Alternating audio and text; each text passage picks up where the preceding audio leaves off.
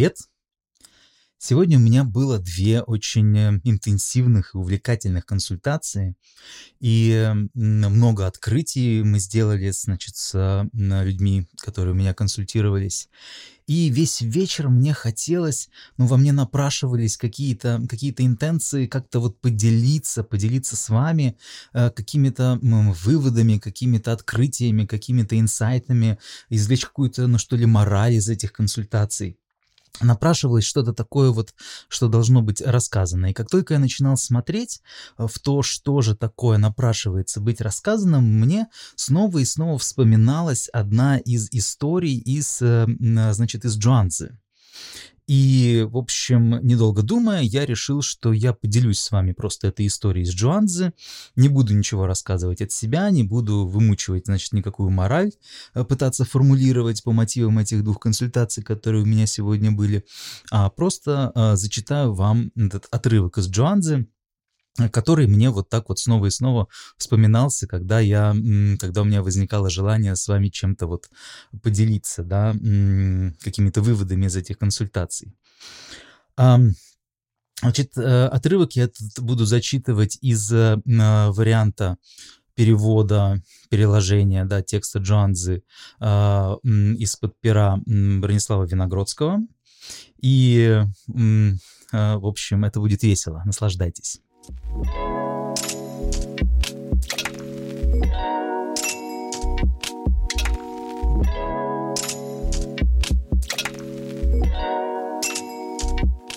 Жил в мельничном царстве один чудесный колдун. И звали его «Постигший сроки». Он мог сказать, когда к человеку смерть придет или рождение, уцелеет кто-либо или погибнет, когда беда или счастье случатся, предсказывал с точностью до года, месяца и дня. Точно Бог. Люди, живущие в Мельничном, его завидев, все бросали и убегали. У наставника Рядова от встречи с ним даже разум помутился. Вернулся и рассказал про то своему учителю, наставнику Чайнику. Говорит ему так. «Я поначалу думал, что путь, про который мне поведали вы, дорогой учитель, такой, что выше не бывает. А вот есть еще более высокий уровень пути». Наставник Чайник ему в ответ.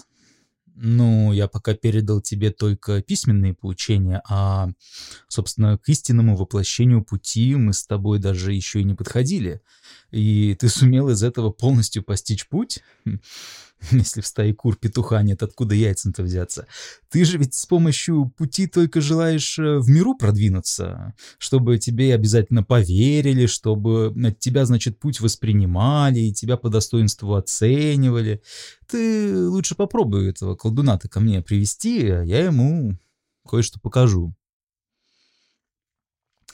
На другой день наставник Рядов вместе с колдуном пошел к наставнику Чайнику. Когда колдун вышел от наставника Чайника, тот так сказал наставнику Рядову.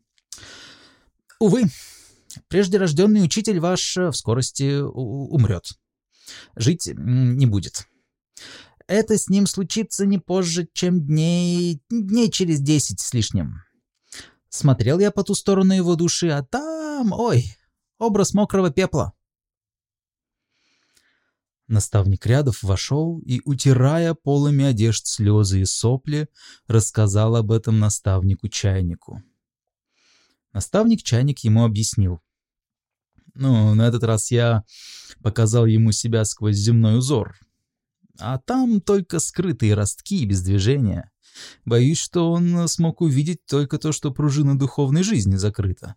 Попробуй привести его еще раз. На другой день снова вместе пришли к наставнику Чайнику. Вышли от него, и колдун сказал наставнику Рядову. «Повезло вашему учителю, наставник, что он меня встретил. Есть улучшение. Есть улучшение, теперь он в безопасности, будет жить. Там, где все было закрыто, я увидел силу. Наставник Рядов вошел, чтобы рассказать об этом наставнику Чайнику.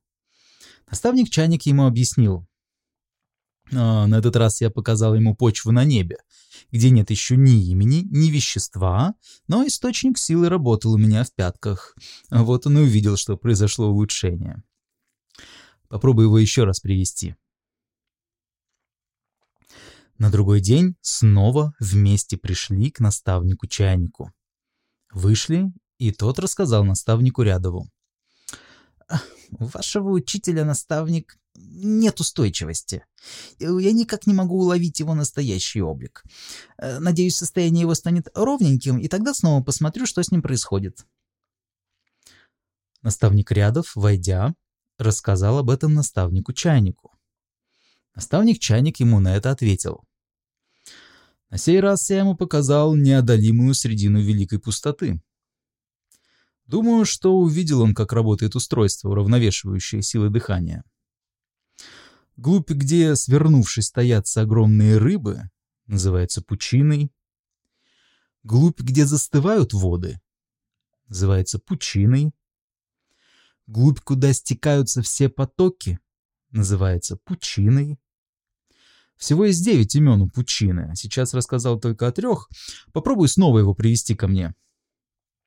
На другой день снова вместе пришли к наставнику-чайнику. Только этот колдун, войдя, даже не смог устоять на месте и в сметенных чувствах выбежал из дома. Наставник-чайник сказал «Беги за ним!» Бросился вдогонку наставник рядов, но настичь не смог. Вернулся, сказал об этом наставнику-чайнику. Он пропал, делся куда-то, не смог я его догнать и, и, и найти. Наставник-чайник объяснил. На сей раз я ему показал состояние, когда еще не отделился от своих предков. Соединился с ним, извиваясь змеями пустоты, а там невозможно определить, кто есть кто. Оттого товарищ напугался, подумав, что вдруг все исчезнет, все станет волной и потоком, потому и сбежал. Тогда-то наставник Рядов и понял, что даже еще и не начал учиться. Вновь обратился к учебе, жил три года затворником, не выходя, еду для жены готовил, свиней кормил, ухаживая за ними, как за людьми, делая дела, не проявлял никаких предпочтений, любое украшательство отбросил, к простоте обратился, став целостным комом, отделившись от всех, обрел свою устойчивость во плоти, в неразберихе мирской суеты сохранял неуязвимость, в этом состоянии единства и дошел до конца. thank you